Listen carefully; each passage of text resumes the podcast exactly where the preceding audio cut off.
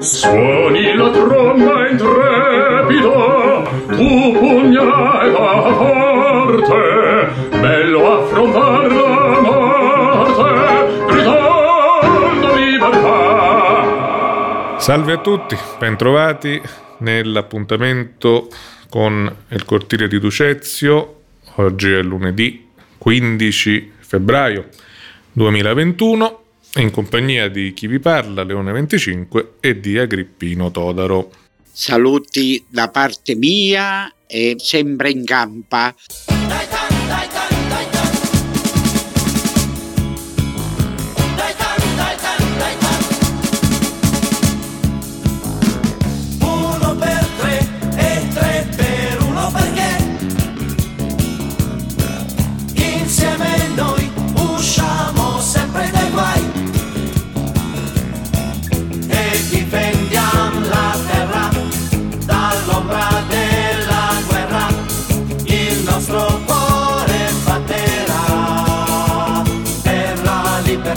Partiamo da qualche considerazione che riguarda sia la nostra Mineo che poi altre parti della Sicilia, sempre ricca di sorprese e di avvenimenti in campo culturale. Qualche giorno fa abbiamo proposto attraverso gli spazi della rete un piccolo testo che forse era poco conosciuto riguardante il paese di Mineo tratto da un dizionario geografico pubblicato nella prima metà del 1800, ancora in età borbonica, dal quale si evinceva un'immagine del, del, paese abbastanza proiettata sul passato e poco luminosa per quella fase storica, in quanto l'autore di questa compilazione era stato attento nel ricordare la tradizione di Ducezio, del Tempio dei Palici, poi alcuni nomi importanti, il Buglio e soprattutto questo Antonio Flaminio che poco è menzionato, tra l'altro Mineo non so se c'è qualche via dedicata a lui o qualche punto del paese che lo, che lo ricorda, ma invece mh, effettivamente è una figura del Rinascimento, un umanista che operò a Roma e qui a maggior ragione faceva bene l'autore di questo testo a parlarne. Ma arrivando alla Mineo del suo tempo, sì, ricordava che era oltre gli 8.000 abitanti, centro agricolo, vasto territorio e si fermava lì sostanzialmente.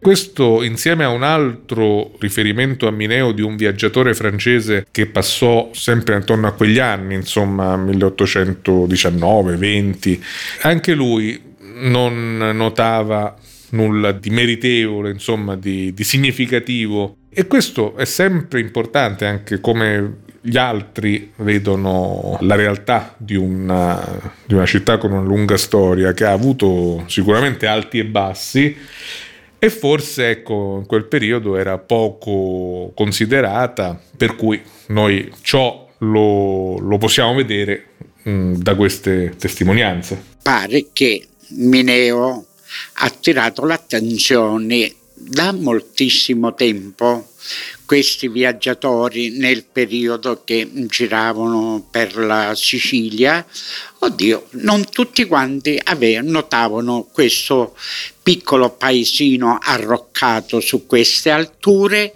e attirava poco l'attenzione.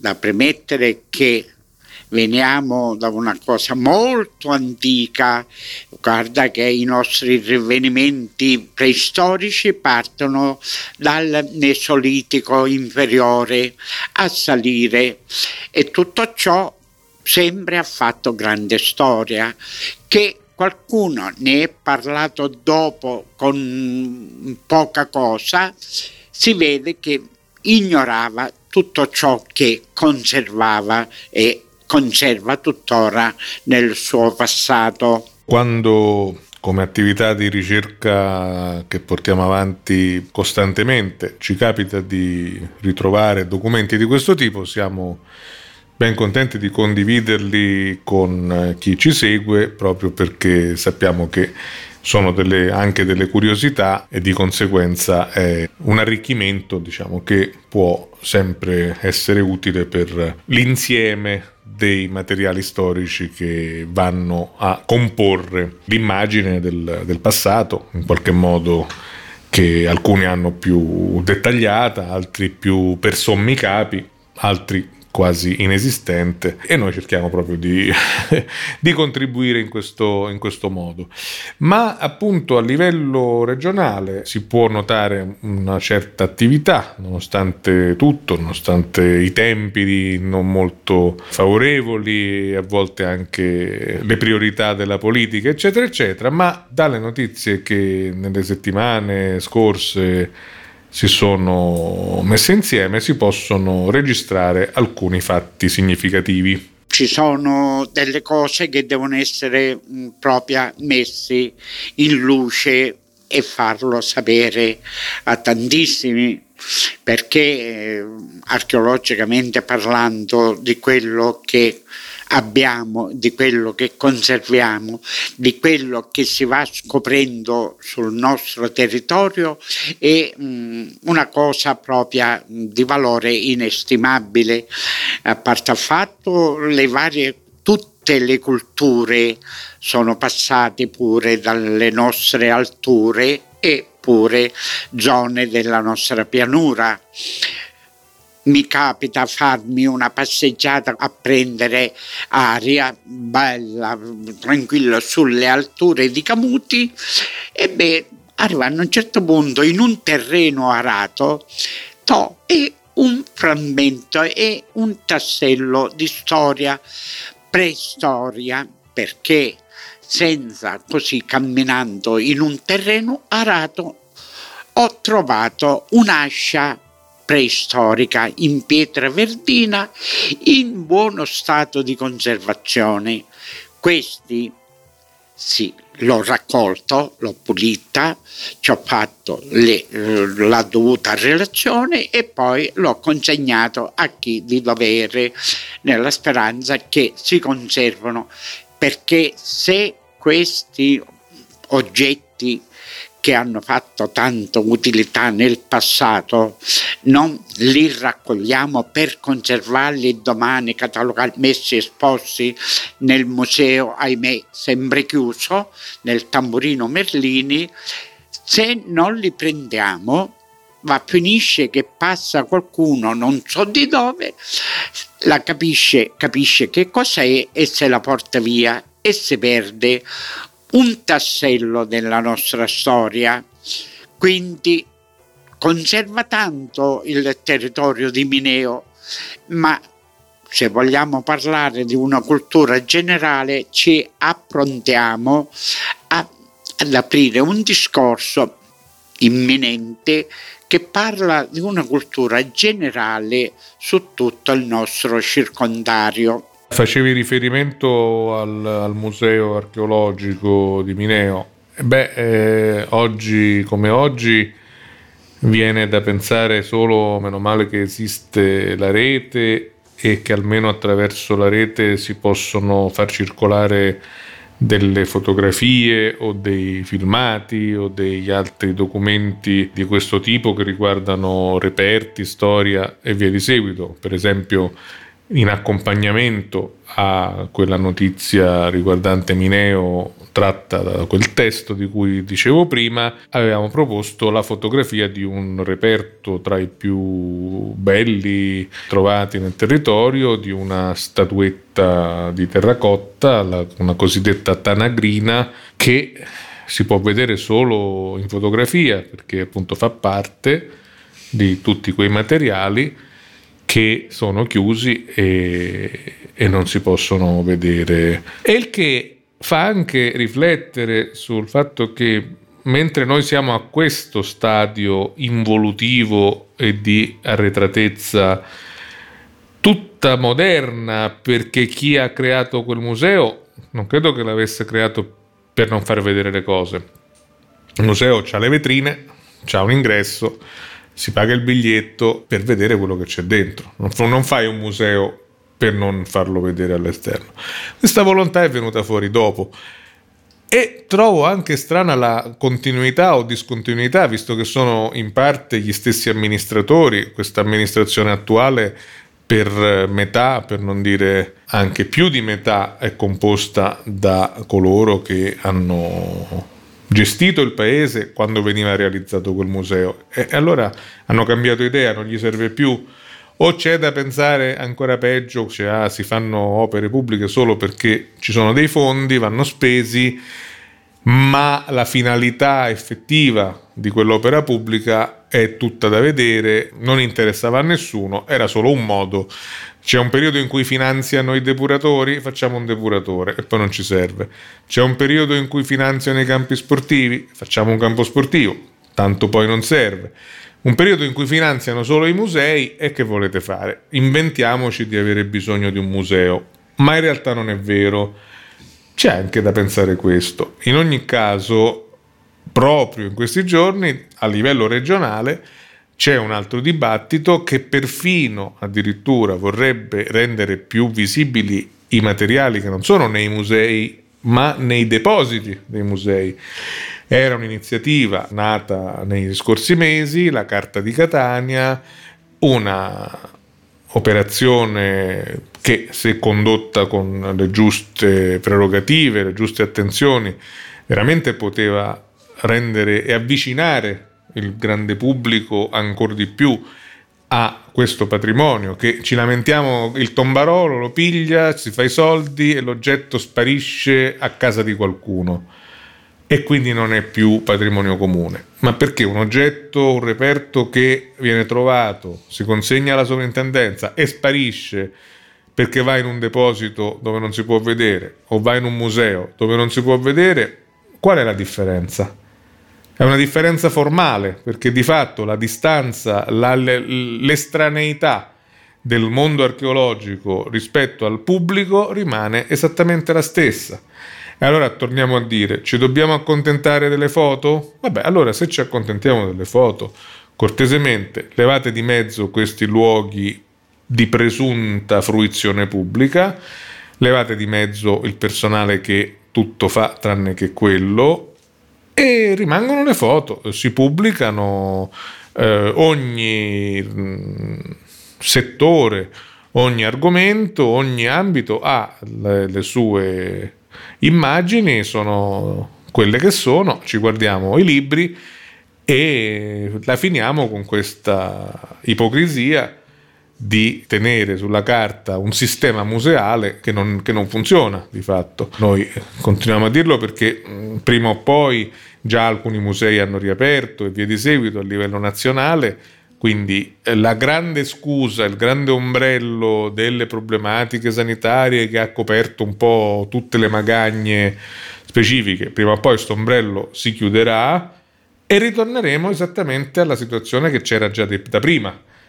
Quindi è solo una parentesi questa, di fatto c'è una finzione di strutture alle quali persone di coscienza portano eventuali risultati di rinvenimenti occasionali e li portano dove li portano? In una cripta, eh, in un luogo più segreto della tomba di Tutankhamon, per cui eh, praticamente li portano al nulla. Va bene così? Ma qualcuno si prenda la responsabilità di dirlo e tra l'altro noi rivolgiamo anche questo, questa considerazione complessiva a un'entità associativa che dovrebbe dirsi indipendente, anche indipendente dalla, dalla politica, dalla politica comunale, ma di fruizione e di utilità per un intero territorio calatino che si viene a denominare Società Calatina di Storia Patria. In quanto riguarda la Società di Storia Patria Calatina, pare che è una cosa molto meno appropriata perché gira e rigira abbiamo capito che non me ne voglia male nessuno, la società di storia patria calatina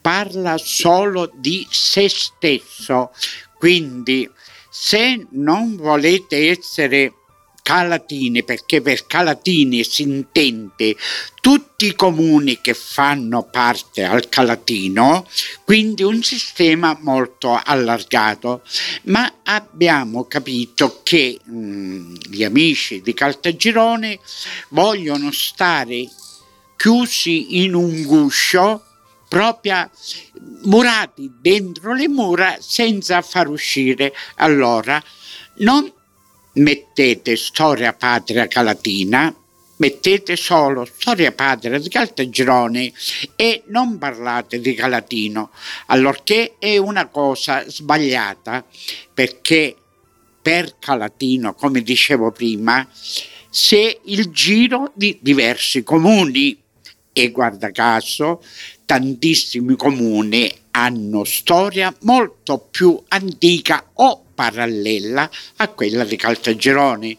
Se si vuole fare decollare questo circuito, questo calatino, culturalmente parlando, più si è, più forza si ha, più avanti si va inglobare nel circuito um, di storia dei castelli, dei mulini e di chi ne ha più ne metta. Siamo ricchi tutto il Calatino, però allargare questa fascia, guardate che è una cosa bellissima, solo facendo così e um, discutendo assieme tutti quanti si vanno avanti e si portano avanti tantissimi discorsi.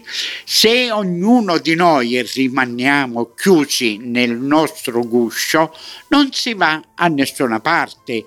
Ognuno ci vandiamo la nostra, però non si parla più di Calatino.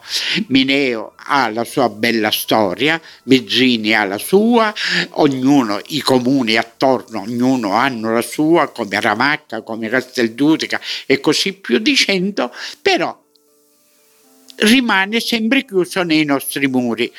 Apriamo, allarghiamo questo sentimento di cultura a livello di diverso, tutto il circondario, guardate, si andrà più avanti e non cerchiamo di rimanere chiusi nel nostro e culturalmente parlando non dobbiamo essere servi dell'uno o servo degli altri. Dobbiamo essere solo servi della cultura che a noi ci fa molto onore perché un padrone c'è ora, non c'è domani, poco se ne frega.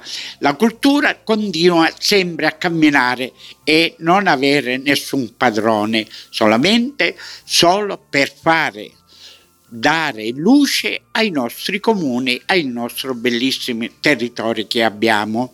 E vediamo se nelle prossime settimane ci sarà modo di registrare qualche cenno di resipiscenza o di ravvedimento operoso. Non è mai troppo tardi, però noi raccomandiamo un esame di coscienza, vogliamo dire così, di guardarsi un po' allo specchio, anche perché dei 15 comuni del Calatino 14 non sono Caltagirone e ognuno di questi può avere voglia e piacere di collaborare con altri, di quali nessuno pretende di essere caput mundi e quindi ci si rispetta. Noi possiamo da Mineo parlare tanto delle orchidee di San Michele di Ganzaria, da San Michele di Canzaria possono lodare il barocco di Militello. C'è una parità anche per quanto riguarda l'ambito della cultura materiale, le, tra- le tradizioni contadine, le tradizioni gastronomiche, le sagre di Raddusa col grano. Vogliamoci bene e tutti ne trarremo grande beneficio perché è un distretto con molte omogeneità da questo punto di vista, una, una tradizione molto ricca e conservata, le zone montuose montuose, le zone più vicine alla piana, eccetera. Arroccarsi significa crearsi il deserto intorno. La verità è questa. Vivere di invidie significa non stare bene con gli altri. E allora cosa dovremmo dire? Dovremmo guardare con antipatia a Gran Michele perché ha un tessuto urbano unico praticamente quasi in tutta la Sicilia. E allora che vuol dire? Sto, ma noi gli facciamo i complimenti, anzi soprattutto da quando l'hanno pedonalizzato nella parte della piazza centrale e ci andiamo e, e ci piace a tutti. Questo significa saper dialogare con i propri simili. Purtroppo abbiamo notato un altro modo di fare che chiaramente l'amicizia tiene in una reciprocità di spazi e di attenzioni, il famoso panaro che va che viene. Giusto dicevano gli antichi che poco calcoliamo, ma però era quello che loro dicevano era sacrosanto. Quindi eh, ritornando al complesso tutto intero del Calatino, guarda che tutti assieme si raggiunge uno scopo culturalmente parlando, così facendo si creano dei grandi itinerari, miriamo le lode a tanti altri comuni con la sua storia e tutti quanti assieme arriviamo a fare un bel itinerario unico che rispecchia in tutto il nostro Calatino.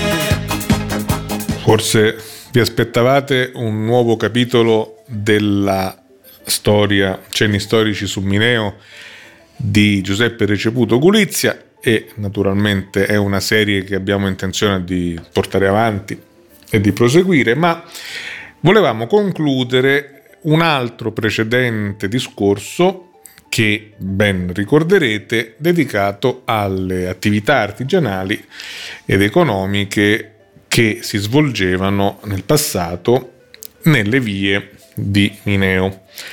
E abbiamo parlato di molte di queste strade, ma ancora manca qualcosa per completare questo lavoro. E di conseguenza oggi, accompagnati dall'amico Pino Todaro, ci addentreremo nella Mineo del passato lungo la via dedicata a Luigi Capuana per vedere un po' come si svolgeva la vita e cosa c'era tempo fa a ravvivarne la quotidiana operosa attività delle persone. E ancora continuiamo con le vie più importanti di Mineo e adesso passo alla rassegna un'altra importante via che è via Luigi Capuana. Questa via prima si chiamava via Divisioni, cosiddetta perché separava il quartiere di Santa Maria a quello di San Pietro. Dopo la morte del Capuana, una parte della via fu dedicata all'illustre scrittore, padre della corrente letteraria del verismo italiano. Questa via va da Piazza Buglio fino al retro della chiesa dei Santissimi Apostoli Pietro e Paolo. Lungo la sua storia ha subito diversi cambiamenti. In particolare fu interessata la parte destra e ne parlo in appresso.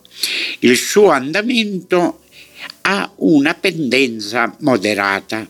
La pavimentazione è in pietra lavica, sia in blocchi rettangolari che con le lastre squadrate. Lungo il suo asso vi sono pochi palazzi di rilievo ma si ammirano due portali antichi. Anche in questa via c'erano delle attività artigianali. Essa è nella parte iniziale la piazza Buglio, più stretta e dopo la traversa di via Roma diventa più larga. Descrivo ora il lato destro della suddetta via. Primo che si incontra il palazzo settecentesco tardo barocco che apparteneva alla famiglia Muratore e che fa ad angolo con via Carlo Alberto. E nei suoi bassi ritroviamo il primo tabaccaio di Mineo. E chi lo gestiva a Saccara Adesso è ancora lì e lo gestisce il signor Tenerezza di Palagonia. Appresso, sempre nello stesso palazzo, c'era una fabbrichetta che produceva delle gazzose e la chiamavamo Agazzusara. Appresso c'è un altro palazzetto, anch'esso ottocentesco, che appartiene, appartiene tutt'oggi alla famiglia Maglione. In passato aveva, avevano un negozio di stoffa, i panniere, e sono di origine napoletane. Dopo si apre via Roma e più avanti c'è una parte della quale c'è abbastanza da dire. Si sa che in antico c'era l'abbatia di San Benedetto e resasi insufficiente si pensò di realizzarne un'altra e si scelse questa zona, due palazzi e una chiesetta. I palazzi appartenevano a nobili famiglie, uno a Ilandolina, arrivate a Mineo per via di matrimonio e che poi passò al genero Giovanni Platamone, barone di Mazzarrone e fu lui a donare il locale fa- per far sorgere il monastero. L'altro palazzo apparteneva alla famiglia Giambattista Ialuna e Doralice Sciriotta contribuì pure il barone Montesano, mentre il vescovo concesse la chiesetta malandata che apparteneva ai cavalieri di Malta, con l'obbligo che nella nuova chiesa vi fosse costruito un altare dedicato a San Giovanni Battista. La pregevole statua del santo oggi si ammira nella chiesa di San Francesco, Comunque, dopo la chiesa, con l'annesso monastero, vengono costruiti verso il 1556 e dopo diverse vicende e restauri continua la sua lunga storia fino al 1927, quando venne abbattuto per far posto alle prime case popolari sorte a Mineo. Di tutto ciò rimangono foto e degli scritti e diverse statue furono trasportate nelle chiese, nelle altre chiese, come a Sant'Anna e la Madonna dell'Itria, che si trova nella chiesa dell'Itria. Quindi nascono questo gruppo di case che non è altro che un palazzone rettangolare con diverse entrate e ricordo che nei suoi bassi c'era il garage dove metteva la macchina Don Micinzino Bellino che faceva l'autista per Catania. Appresso c'era il garage di Don Pietro Zappulla e più avanti c'era il negozio di mobili dei Tolomeo successivamente diventato negozio di abbigliamento di Sebastiano Salerno. Infine ricordo che sopra c'era un ente chiamato Apio Pio che distribuiva qualcosa ai poveri. Francesco ricevuto in ricordo di un ventennio, ottobre 1934, ottobre 1954. A pagina 6 ricorda l'attività della società Pio XI, dove era assistente don Giovannino Gambuzza. Ricordo che ero piccolo e papà ci portava a vedere la televisione. Attualmente nello stesso luogo c'è l'analista e ricordo che nei suoi bassi c'era il garage dei Ciancico e il loro autista era il signor Giuseppe Bonaviri, omonimo del Bonaviri scrittore. Qui si arriva a uno spiazzo eh, dal quale si dirama via Monastero degli Angeli e una scalinata ci sono due case di realizzazione più moderna e finisce il lato destro della suddetta via. Iniziamo il lato sinistro partendo dalla piazza Buglio. Per prima c'è parte, la parte sinistra del circolo di cultura. A seguire sempre nei locali del circolo c'era la pescheria gestita dal signor Domenico Cappadonna di Catania, nato il 14 novembre 1909 e morto a Meneo il 30 novembre 1955. A seguire c'era la bottega del signor Minordi che faceva Ubardonaro. Dopo vi è un palazzo nuovo dove ricordo che c'era il consorzio agrario gestito dal signor Salvatore Mirata, padre dell'ex sindaco, e in seguito ci lavorò il calzolaio Nolfo. Appresso si incontra un palazzetto con rilievi architettonici degni di riguardo. C'era un notaio e ci badava uno dei fratelli dei Gambuzza. Nei suoi bassi vi era un frantoio e si entrava da via Erice. A seguire c'era il parrucchiere d'Amplo e poi una serie di nuovi palazzi. Al numero 27 c'è un bel portale bugnato con il centro in alto uno stemma gentilizio che ha lo scudo sfon- sullo sfondo un giglio. A seguire c'era l'abitazione di Don Micinzino Perrotta, Perrotta che faceva il postino, ma lì vendeva giornalette, Black, Capitan Mick, Texas ed altri giornali. Appresso c'era il falegname Mirata, poi venne il parrucchiere Paolo Ragusa e ora l'Associazione Cristiana dei Lavoratori.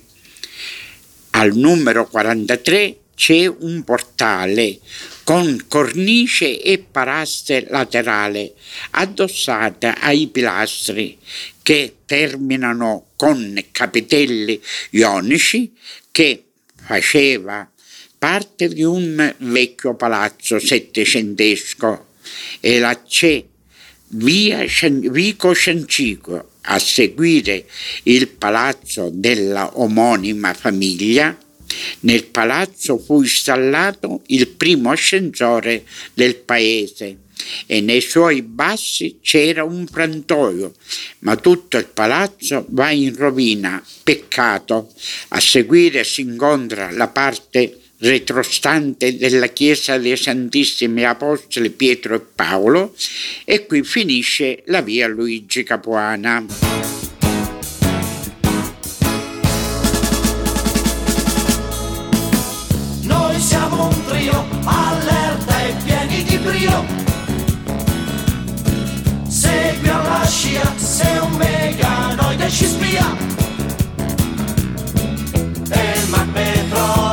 importa.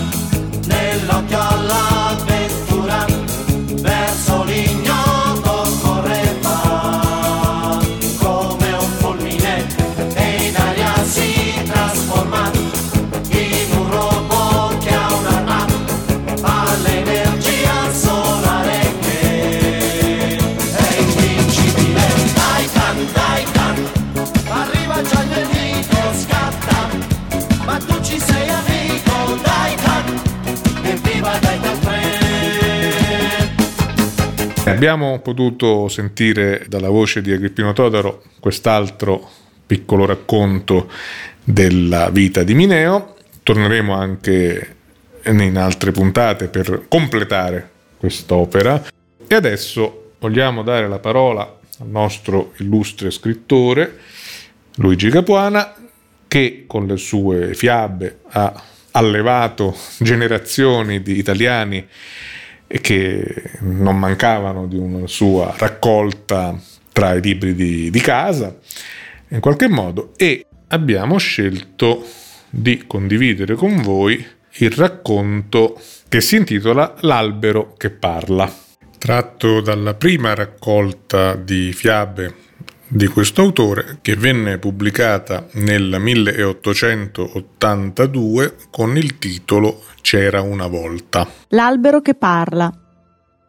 C'era una volta un re che credeva d'aver raccolto nel suo palazzo tutte le cose più rare del mondo. Un giorno venne un forestiere e chiese di vederle. Osservò minutamente ogni cosa e poi disse Maestà, vi manca il meglio. Che cosa mi manca? L'albero che parla. Infatti, tra quelle rarità, l'albero che parlava non c'era. Con questa pulce nell'orecchio, il re non dormì più. Mandò corrieri per tutto il mondo in cerca dell'albero che parlava, ma i corrieri tornarono con le mani vuote. Il re si credette canzonato da quel forestiere e ordinò d'arrestarlo. Maestà, se i vostri corrieri han cercato male, che colpa ne ho io? Cerchino meglio. E tu l'hai veduto coi tuoi occhi l'albero che parla? L'ho veduto con questi occhi e l'ho sentito con queste orecchie. Dove? Non me ne rammento più. E che cosa diceva? Diceva aspettare e non venire è una cosa da morire. Era dunque vero. Il re spedì di bel nuovo i suoi corrieri. Passa un anno e questi ritornano da capo con le mani vuote. Allora sdegnato ordinò che al forestiere si tagliasse la testa. Maestà, se i vostri corrieri han cercato male, che colpa ne ho io? Cerchino meglio. Questa insistenza lo colpì. Chiamati i suoi ministri, disse che voleva andar lui in persona alla ricerca dell'albero che parlava. Finché non lo avesse nel suo palazzo, non si terrebbe per re. E partì travestito. Cammina, cammina. Dopo molti giorni la notte lo colse in una vallata dove non c'era anima viva. Sdraiossi per terra e stava per addormentarsi quando ecco una voce che pareva piangesse. Aspettare e non venire è una cosa da morire. Si scosse e tese l'orecchio. Se l'era sognato? Aspettare e non venire è una cosa da morire.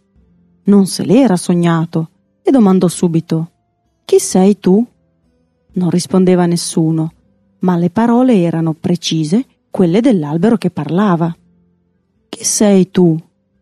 Non rispondeva nessuno. La mattina, come aggiornò, vide lì vicino un bell'albero coi rami pendenti fino a terra. Doveva essere quello. E per accertarsene tese la mano e strappò due foglie. Ai! Perché mi strappi? Il re, con tutto il suo gran coraggio, rimase atterrito. Chi sei tu? Se sei anima battezzata, rispondi in nome di Dio. Sono la figliuola del re di Spagna. E in che modo ti trovi lì? Vidi una fontana limpida come il cristallo e pensai di lavarmi. Toccata appena quell'acqua, rimasi incantata. Che posso fare per liberarti? Bisogna avere la fatatura e giurare di sposarmi. Questo lo giuro subito, e la fatatura saprò procurarmela dovessi andare in capo al mondo. Ma tu perché non mi rispondevi la notte scorsa? C'era la strega. Sta zitto, allontanati. Sento la strega che ritorna. Se per disgrazia ti trovasse, incanterebbe anche te. Il re corse a nascondersi dietro un muricciolo e vide arrivare la strega a cavallo del manico di una granata. Con chi hai tu parlato? Col vento dell'aria. Veggo qui delle pedate. Son forse le vostre? Ah, son le mie. La strega afferrava una mazza di ferro e. Di dove vieni? Vieni dal mulino? Basta, per carità, non lo farò più. Ah, son le mie, eh? Il re, angustiato, si persuase che era inutile il seguitare a stare lì. Bisognava procurarsi la fatatura e tornò addietro. Ma sbagliò strada.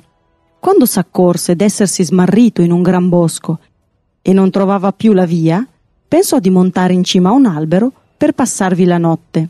Altrimenti le bestie feroci n'avrebbero fatto un boccone. Ed ecco a mezzanotte un rumore assordante per tutto il bosco. Era un orco che tornava a casa coi suoi cento mastini che gli latravano dietro. Oh, che buon odore di carne cristiana!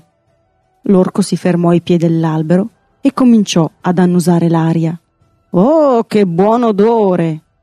Il re aveva i brividi mentre i mastini frugavano latrando fra le macchie e raspando il suolo dove fiutavano le pedate.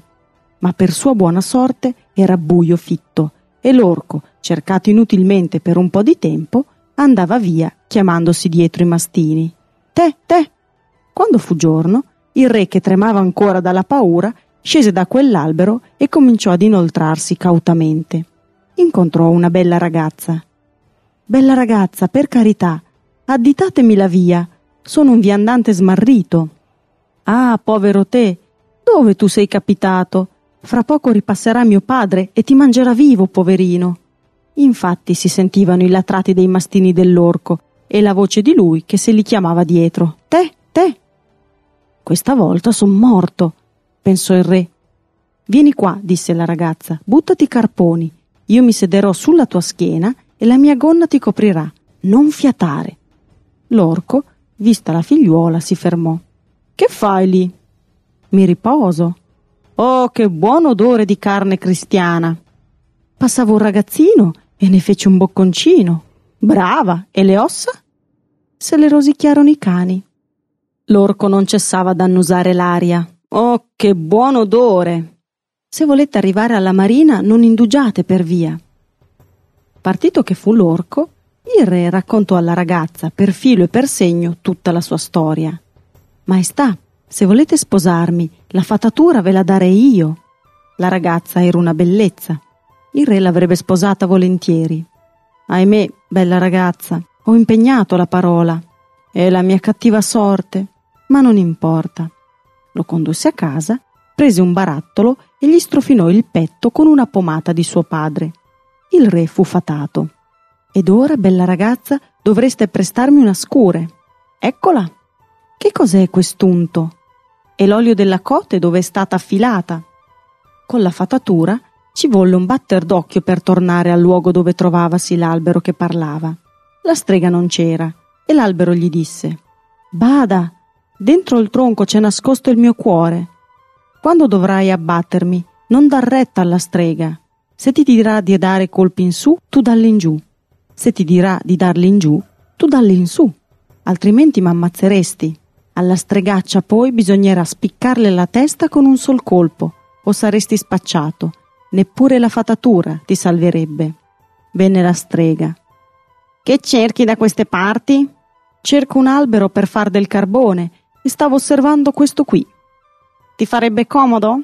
Te lo regalo a patto che per atterrarlo tu dia colpi dove ti dirò io. Va bene. Il re brandì la scure, che tagliava meglio d'un rasoio, e domandò: Dove? Qui. E lui invece die lì. Ho sbagliato, da capo. Dove? Lì. E lui invece die qui. Ho sbagliato, da capo. Intanto non trovava il verso di assestare il colpo alla strega. Essa stava guardinga. Il re fece: Oh! Che vedi? Una stella. Di giorno è impossibile. Lassù, dritto a quel ramo, guardate. E mentre la strega gli voltava le spalle per guardare dritto a quel ramo, lui le menò il colpo e le staccò di netto la testa. Rotta così la malia, dal tronco dell'albero uscì fuori una donzella che non poteva essere guardata fissa, tanto era bella. Il re, contentissimo, tornò insieme con lei al palazzo reale e ordinò che si preparassero subito magnifiche feste per gli sponsali. Arrivato quel giorno, mentre le dame di corte abbigliavano da sposa la regina, s'accorsero con gran meraviglia che aveva le carni dure come il legno. Una di esse volò dal re. Maestà, la regina ha le carni dure come il legno. Possibile? il re e i ministri andarono ad osservare. La cosa era sorprendente. Alla vista parevano carni da ingannare chiunque. A toccarle era legno. Lei intanto parlava e si muoveva. I ministri dissero che il re non poteva sposare una bambola quantunque essa parlasse e si muovesse, e contromandarono le feste. Qui c'è un altro incanto, pensò il re, che si ricordò dell'unto della scure. Prese un pezzetto di carne e lo tagliuzzò con questa. Aveva indovinato. I pezzettini. Alla vista parevan carne da ingannare chiunque. A toccarli eran legno. Il tradimento gliel'aveva fatto la figliuola dell'orco, per gelosia. Il re disse ai ministri: Vado e torno. E si trovò nel bosco, dove aveva incontrato quella ragazza. Maestà, da queste parti, che buon vento vi mena. Son venuta apposta per te. La figlia dell'orco non volea credergli. Parola di re che siete venuto apposta per me? Parola di re. Ed era vero, ma lei si immaginava per le nozze. Si presero a braccetto ed entrarono in casa. Questa è la scure che tu mi prestasti, nel porgergliela, il re fece in maniera di ferirla in una mano. Ah, maestà, che avete fatto? Sono diventata di legno. Il re si fingeva afflittissimo di quell'accidente. E non si può rimediare? Aprite quell'armadio, prendete quel barattolo, ungetemi tutta con l'olio che è lì dentro e sarò subito guarita. Il re prese il barattolo. Aspetta che io torni. Lei capì e si mise a urlare. Tradimento, tradimento! E gli scatenò dietro i cento mastini di suo padre. Ma sì, il re era sparito. Con quell'olio le carni della regina tornarono subito morbide e si poterono celebrare le nozze. Furono fatte feste regali per otto giorni e a noi altri non dettero neppure un corno. Dai can, dai can, per noi tu sei forte,